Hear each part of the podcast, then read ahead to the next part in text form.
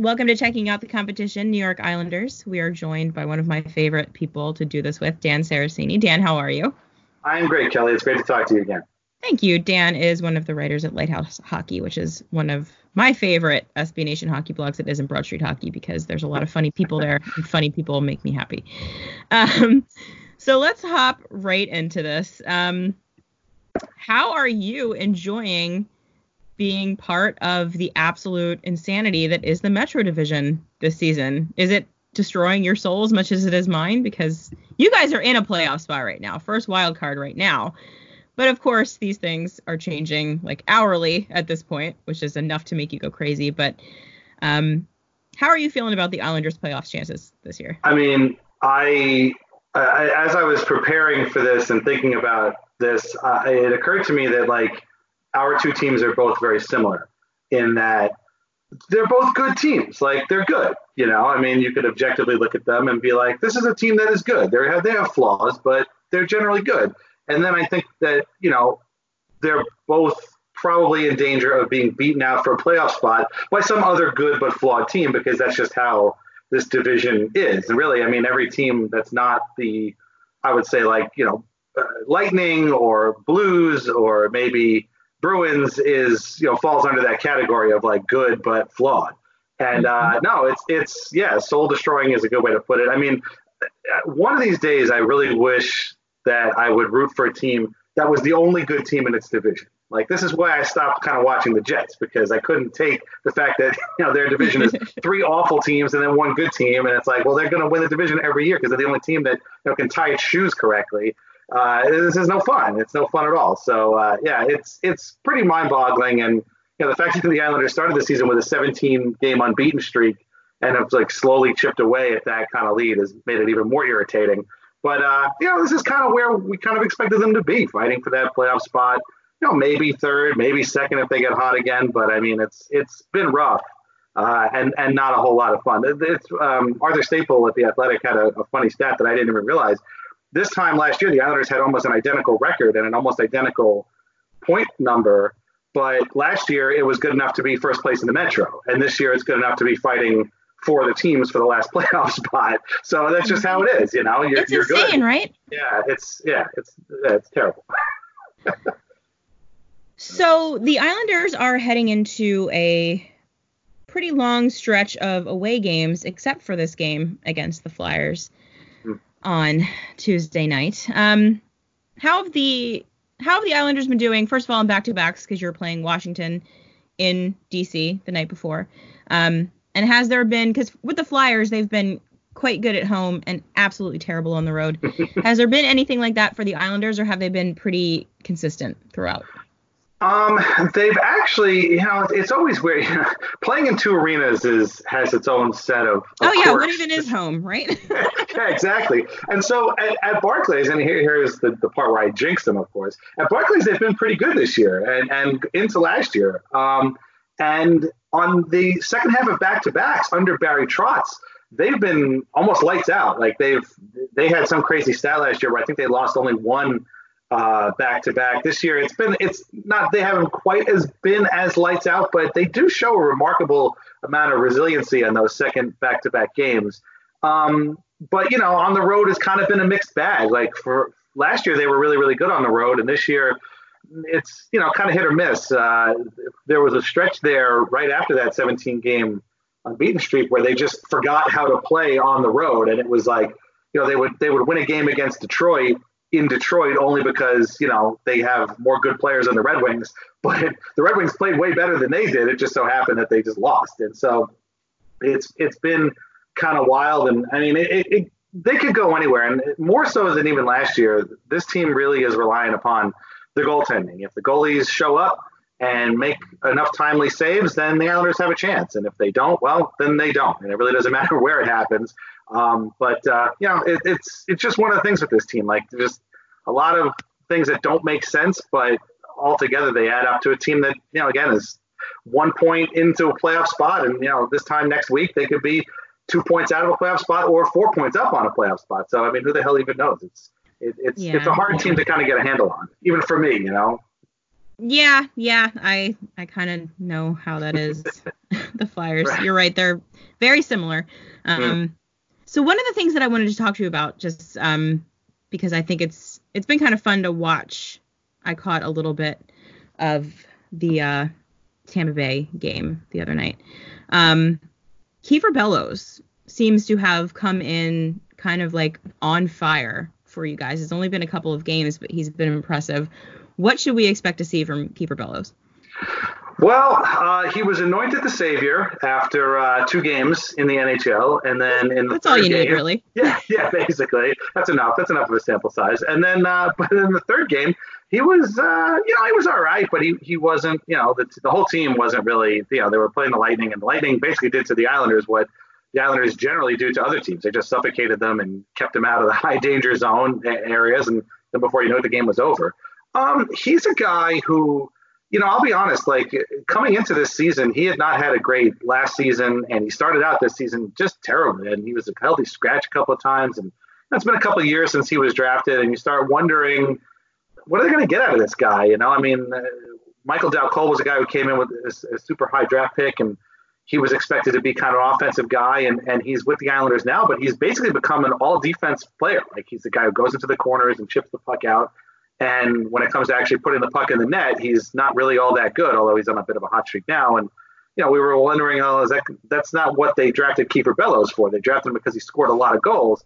And then all of a sudden, he it was like somebody turned on a switch, and he came back from a healthy scratch and didn't stop scoring in the A H L for about a month and a half. And, he, you know, he has like fifteen or sixteen goals down there, and they all came in that one stretch. It was player of the month, I think, for January or December. And They we people have been clamoring for them to call him up, and they finally did. And he looked good in the first game, and in the second game, he, he had two goals, uh, one of which came out of the corner. I just still have no idea how it went in off of uh, in past John Quick, but uh, you know, as long as he can uh, score uh, from sort of third line position, that's been the Islanders' real kind of um, the the hole in the armor this year is they have a, a third line. The first two lines are basically set, but the third line has kind of been a black hole. Whoever they put there, it just it ends up being, uh, you know, a line that generates nothing, gives up chances, and then, you know, the team has to kind of scramble, and a lot of the bigger guys have to play more minutes because of that. And if he can bring a scoring element to that line with Michael Dal Colle and, and Derick Brassard now, you know, that's that's good. That's something they've been needing all year. Um, and, you know, I mean, he did it one game. Maybe he can do it again. I don't know. Um, but, uh, you know, I, I think he's a lot like Oliver Wahlstrom, who's another Islanders prospect. Like, these guys want to play in the N H L. They don't want to play in the A H L. And, I mean, nobody really does, but these guys feel like they want to be there. And so when they get there, they want to stay. And I, I feel like he's going to really try and put in the effort. And, you know, if he doesn't, well, he's going to go back down to the A for a little while. But for right now, like you said, they're on the road. He's there. So this is kind of his audition tape. You know, it's got these games on the road against some really hard games. They got they had the Lightning, they got the Caps, the Flyers, they got Nashville, Colorado, Vegas, all coming up. So uh, if he was going to make an impression, now is the time to do it. And so far, so good. But he's going to have to, you know, put in another couple of goals to to really make the, you know, team want to keep him here. Another thing I want to talk to you about is goaltending for the New York Islanders, because we saw this last season and we're seeing it again this season. Um, you know, we're not talking about traditionally, if you're thinking of like a lights out goaltender in the N H L, like Thomas Greiss, it's not the first guy I think of. um, but for some reason, guys like Robin Lehner, guys like Greiss, under Barry Trotz, put up these outstanding numbers, it seems, for over the whole length of the season. Is it something about the style of hockey that Barry Trotz employs? Is it the defense? Is it that these guys are just having great career years with the Islanders and, and nothing really makes sense because goalies are voodoo? What is it about the Islanders that makes these goalies so good? Well, goalies are definitely voodoo. Let's establish that right off the bat. We we can know that for sure. So one thing we know for sure is that we don't know anything about them.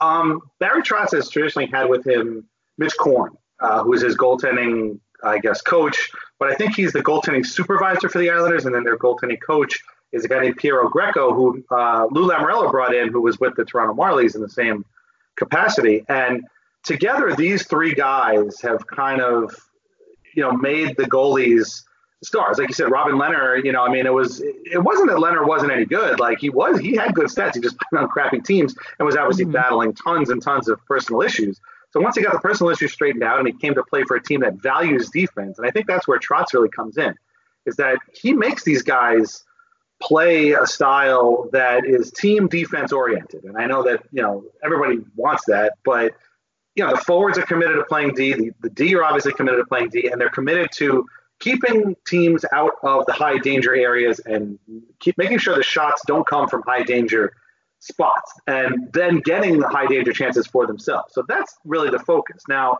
this year, the Islanders haven't been as good as they were last year at this. A lot of that has to do with Adam Pelech being hurt now. He suffered an A C L injury. He's basically out for the rest of the regular season at least, if not longer. Um, Cal Clutterbuck is also out for a while. Lehner moved on when they replaced him with Semyon Varlamov, who was good for a while, and he's been good so far this season. But just, you know, it's funny how, like, one or two less saves don't sound like much, but then they add up to, you know, stats that just aren't as good as last year. So I think it's a lot of that. It's the teachings of, of Mitch Korn. It's the, the way they play defense. It's the players committed to, you know, not turning the puck over, although – they do plenty, so don't worry about that. But, uh, you know, I, I think it's just a team mentality that that does that. And the funny thing about Greiss is, you know, I mean, I've watched him now his entire Islanders career, which is going on five years now. So he's a U F A at the end of the year.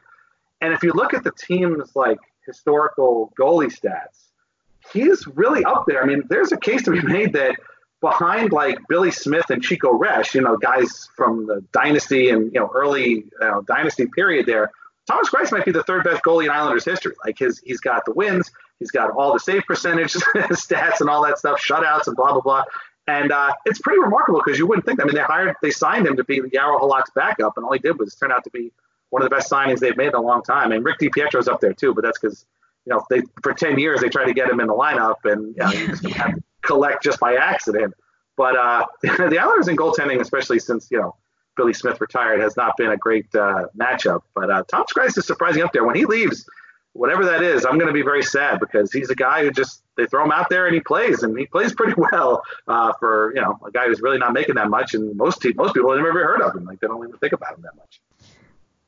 Yeah, I mean, I feel like maybe I should have noticed that he was he's been good for five years. Really only noticed the last two. no, nobody nobody notices the Islanders. Don't don't beat yourself up about it. It's okay. Yeah, it's hard to ignore now that you're actually good. Mm. Although we do have some arguments at Broad Street Hockey about what is going on with the Islanders and what kind of wizardry does Barry Trotz employ that makes this team actually good because they shouldn't be this good. It's, but. I, I mean, if I if I knew, I'd love to tell you. I really don't. It's, there's just something about them, and it's, you know, I mean, I, I'm like a lot of you guys. I mean, I follow all you guys, and, and I think we're all in the same boat that, you know, we want answers to these questions. We want to know why. You know, that's what this whole advanced stats movement is all about. Why is this guy good? Why is this guy, you know, why is this yeah. guy, why was he good last year, but he's not good this year? And uh, I think a lot of it has to do with the way Trotz plays and his preparation. Um, but I, you know, I, I hate to say it, but I think a lot of it just has to do with an attitude that is different than it was. I mean, it, nobody, I don't expect people to know this because, I mean, who the hell watches, you know, other teams' coaches post-game press conferences or something like that. You know, nobody does. But there's a difference in the way this team plays under Barry Trotz than it did under Doug Weight, under Jack Capuano, under so on and so forth, all the way down the line, back to Peter LaViolette back in the early tw- you know two thousands. There's a difference there. And, I mean, the team itself, if you look down the roster, no, I agree with you. Like, they're not a talented team, but there's just something about them that they they found a way to mesh together to be – mostly su- successful. And again, they're good. I have to remind myself that they're good every time they lose because, again, I, you know, it's a lot like you guys with the Flyers. Like, you know, they, they lose a game and suddenly it's like, holy shit, these guys suck. Uh, they're they're terrible. But then when they win a game, it's like, holy shit, these guys could win the cup. You know, it's just like that every single night. And very so, level-headed. Yeah, exactly.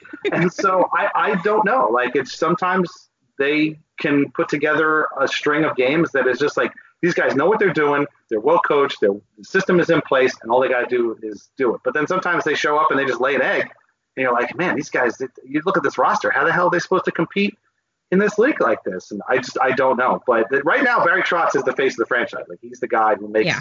everything go. And and you know, they need help. They, they, yeah, we've been clamoring for them to get some scorer or something all season, and it still hasn't happened. And there's two weeks or whatever to the to the uh, trade deadline, so maybe something will happen. But uh, you know, until then, this is this is the roster. And I mean, again, if I knew exactly what was going on, I I tell you. But if anything, guys are having worse seasons now than they had last year. Jordan Eberle and Anders Lee, for example, are playing very similar games that they had last year. They just the goals aren't falling for them. Now, both of them can't, they can't, couldn't shoot a puck into the ocean right now. Everly's got the lowest shooting percentage of his career. The deflections aren't coming for Lee the way they were last time, especially on the power play. So I don't know, but you know, there's a, there's a chance they could go into Washington and Philly and win both games. And there's a chance that they could go into both those places and lose both games. And you know, I'll be sitting here crying because they're going to miss the playoffs. So I don't even know. I mean, honestly, I, I'm of the opinion that Barry Trotz is one of two, possibly three, actually good coaches. Like, the only coaches that actually make a difference as far as improving the natural talent of their rosters. Oh, yeah. No, he's he yeah. completely changed how I think about coaching. I mean, this is what happens when, you know, your team just basically every time they fire a coach, they call up the guy from the A H L, and you wonder, what the hell difference is this going to make? It doesn't mean anything, you know, but he's come in and he's just changed everything. I mean, even the players are like, he came in and from that first practice, that first year, he put them through hell. And they said this was the hardest, you know, training camp uh, first day we've ever had. And that just set the tone. He just, you know, he's very calm and he's very, you know, again, well, well uh, prepared. And, and obviously he's got the, the backing of the general manager. And those two guys have just been like, this is it. This is the team. So we're going to have to go win games. There's no like, eh, you know, we didn't have it tonight. Nope, you lost. And that's it, or you won because of this. So it's uh, again, I don't expect a lot of people to realize that because nobody pays attention to the Islanders, you know, until they're playing them that night. But uh, there's a huge difference, trust me. So what would you say is the biggest weakness that the Flyers might be able to exploit in this game to get a win? Uh, uh, well, offense for, for for one thing. The Islanders' offense is uh, again, it's just there's there's some guys that just aren't, you know, falling. Um, you know, they can speed has always been the biggest problem that the Islanders had, and when you watch that playoff series with the Hurricanes last year, the, the first two games were actually very close, and I mean, had the Islanders won one or both of those, the series would have gone very differently. But uh, even in those games, like just the team speed, teams with speed have given the Islanders a lot of problems. And they're again, they're they're smart and they have a game plan, but you know, if you could just blow right by them, that game plan just goes up in smoke. So that's the number one thing I would do. But uh, you know, if you the number one thing you don't want to do is like fall into their trap and and let them literally in this case and let them kind of dictate play, because once they do that, they can choke the life out of you. And that's when I you know read tweets like, oh my God, these guys are so boring. Who could watch this? Well, I watch it. If they win, then I'm happy with boring. Boring is good. But that when the game is boring, that's when the Islanders have you in their grasp, you know, mm-hmm. when they're going back and forth and, and there's, you know, odd man rushes and stuff like that. That's when they're off their game. That's that's the telltale sign that something is wrong, because they generally don't give up odd man rushes. But teams can, can exploit them with speed. Uh, are the Flyers fast enough to do that? I, maybe, I guess. I don't know. Some guys are. Yeah, some guys are. Maybe not so, you know, the, on the bottom two lines, maybe not so much. But uh, that's that's the number one thing I would say.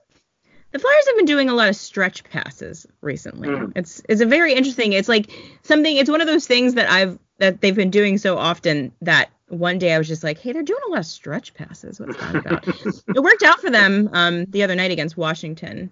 There yeah, were a couple that led to goals, but I don't know what Washington was doing in that game. They kind of just yeah. That was. Uh, it's funny because uh, just before the All-Star break, the Islanders played the Caps and they were up four one after two periods, and it looked the same thing. Like we're like, well, what is going on with the Caps here? They've, you know, already checked out and are on a plane somewhere to, you know, Turks and Caicos or wherever they were going. But the Caps remember, remembered there was a hockey game that day, and before you know it, they scored six goals in the third period and won six, or five goals in the third period and won six four. So you guys didn't get that portion. That that was reserved only for the Islanders. You guys didn't get that portion. So consider yourselves lucky. But yeah, I guess you know it can happen. So, uh, but uh, yeah, that's. You know, I, the stretch pass is something that could beat them. But again, if you know, if you try it too many times, they'll catch on. They, yeah. They're also good at making adjustments, you know, in between periods. So if they come out and have a bad first period, there's always a good chance that they come out and have a, a better second period. And, you know, not for nothing, but uh, uh, when Vigneault was coach of the Rangers, the Islanders had a pretty good record against him. So mm. you know, I assume he's changed his tactics a little bit since then, but you never know. It seems like it. But that's that dang Barry Trotz making adjustments like a yeah. good coach would do. What a pain in the ass. It's crazy. um, are there any players on this roster that you think we might not have on our radar, but that you think we should be keeping an eye out for? Well, the, the roster has changed so little that I would think that most people who watch the Flyers regularly know this team inside and out, because the guys just don't change. The names just simply don't change. I guess Bellows is one, but everybody's already heard about him coming up. But uh, I, I would say to keep an eye on um, the Brock Nelson, Anthony Beauvillier combo. Uh, again, they're both guys who Flyers fans probably know pretty well. Nelson's been around now for a long time. Beauvillier is only twenty-one, but this is somehow like his third or fourth season in the league. And um, both of them have really, really uh, had resurgences under Trotz. Like they've really – Nelson, it might be – since Trotz took over, him and Pelech, again, who's hurt right now, were probably the two guys that have, have benefited the most, that he's really – taking them under his wing or giving them some kind of confidence and, or instruction to play and become really different players. And so Nelson's been really good. He's probably been the best forward outside of Barzal this entire season. And him and Beauvillier have a thing. Uh, they have a real connection going, and, and they can really take over a shift or take over a game uh, before you know it. And earlier this season, they had been playing with Brassard. Again, Brassard was moved down to third line center now, and, and Josh Bailey's been on the wing. And, you know, it's, hasn't been quite as good as Brassard and, and Bailey are two very different players. Um, but those two guys in particular are two guys to notice. And before, you know, if they get, if the Flyers get pinned in their own zone, it wouldn't be surprising to see that, you know, eighteen and twenty-nine are the two guys that are doing it, because they can do that. Um, it doesn't mean they're necessarily going to score, because again, this team is almost snake bitten. You know, somebody's always ends up snake bitten at the end of the night, but uh, those are two guys I would watch for sure. Okay. The very last thing I'm going to ask you, as always, is for a prediction for the final score of the game. So I know you're going to ask this, and so I thought about it. And uh-huh. I think I think it really depends on what happens the night before. Like you mentioned, they're in Washington. Uh, Alex Ovechkin is two goals from seven hundred.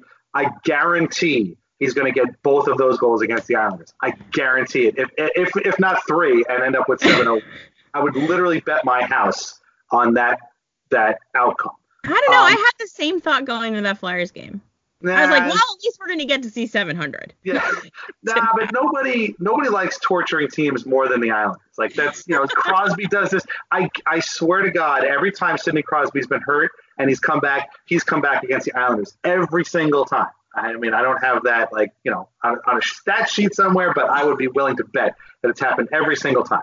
Anyway, so now that, that, that being said, they, they could possibly win that game. I think a lot of what's going to happen in the Flyers game is going to be dictated by that Capitals game. If they lose to the Capitals, I actually would expect them to come out really, you know, determined to take that Flyers game, and that would probably give them a better chance of winning. If they win the game in Washington, I could see them kind of coming into Philly on an empty tank and, you know, maybe having a good first period and then eventually just, you know, kind of falling, the wheels come off, and then it's a, you know, the Flyers end up winning that game. So it, it could be anything uh, from there. This is, I, I didn't even notice this. These two were back to back, and as soon as I did, my friend and I, Michael Leboff, on our podcast, were like, "Man, this is just gonna suck." I just don't know. You know, you you want to watch, but at the same time, it's like terrifying. It's, it's, uh, who made the schedule? I don't understand. Oh, we didn't think these two teams were going to be pretty good. So. Uh, but yeah, I, I think a lot of it has to do with that game. So we'll just have to kind of see. I, I you know, but it's also Flyers Islanders. So I mean, a shootout is always possible because these two teams are so much alike, and these, you know, they, they're they don't really have a whole lot of differences between the two of them. So it could go that that way too. Yeah, I think the last game went to a shootout, if I'm remembering yeah. correctly. It's always it's a few months ago. A few months ago, because as you say, the schedule makes absolutely no sense. Yeah. And oh, somehow yeah. the Flyers, like every single one of the remaining games, is against a Metro team, because why not? Um, oh, I mean, the Islanders didn't play the Rangers until January, and then they played them three times in eight days. It was like a playoff series. Oh my God, it was awful. I think like whoever programmed the yeah. scheduling making robot this year, like somebody put in a, a wrong line of code or something. Everything is weird. This whole schedule was bad yeah. this season. Not a single person I know is happy with the schedule this yeah. season. So what are you gonna do? So I'm gonna say, because I've decided that I'm going back to optimism for this hockey team, because they absolutely cannot afford to lose a game to any of these Metro teams that they're chasing. Right. I'm gonna I'm gonna lean on the optimism, and I'm going to say even though the Flyers are back-to-back, too, they've got Florida the night before. Mm-hmm. I'm going to say uh, uh, three two Flyers. Yeah, that's sure. It'll I'll be take close. It. Sounds It'll about, be yeah, close. I can see but that, I'm you hoping, know. hoping for that one. Right. And, you know, right now there are two people on a Panthers podcast saying, you know, the Panthers absolutely one hundred percent cannot lose this game against the Flyers, so they need right? to take it, you know. So, it's, yeah, it's just this whole division, this whole con- whole conference is just like there's two good teams and everywhere, three good teams and just everybody else. So. And throw both our teams in the Pacific Division and we're in the playoffs. Oh, no don't problem. Even get me started. Yeah. So yeah, infuriating. yeah, I know. So. All right, Dan. Well, thank you so much for hanging out with us. This was fun, as always. Yeah, anytime. This is great. Yeah, Dan is again at Lighthouse Hockey. You can catch him there. And what's your podcast called again? I always forget. Well, we have, th- I have three. We have Islanders Anxiety, which is my friend Michael Leboff and I just talking about the Islanders. Uh, we have my favorite Islanders game, where Islanders fans call in and tell us a story of their favorite game experience. And then we have uh, Islanders Award Winners, where I talk about an Islander who won uh, a major N H L award that year and all the things that went into that season and the competition and stuff like that. So if you're into hockey history and you don't mind the whole Islanders focus thing, check it out. It's uh, actually kind of neat. It's a little yes. different than your usual hockey podcast. That sounds great. I'm like taking notes because those seem like good ideas to steal. They're all so- Lighthouse Hockey. Yeah, yeah, go for it. I mean, yeah, definitely a lot of uh, awards in the uh, Flyers trophy case. So you can do yeah. that. Yeah. All right, Dan, thank you so much. I hope you enjoy the game. I hope it's a good one. I think it will be. Yep, you too, Kelly. Good luck against the uh, Panthers. All right, go Flyers.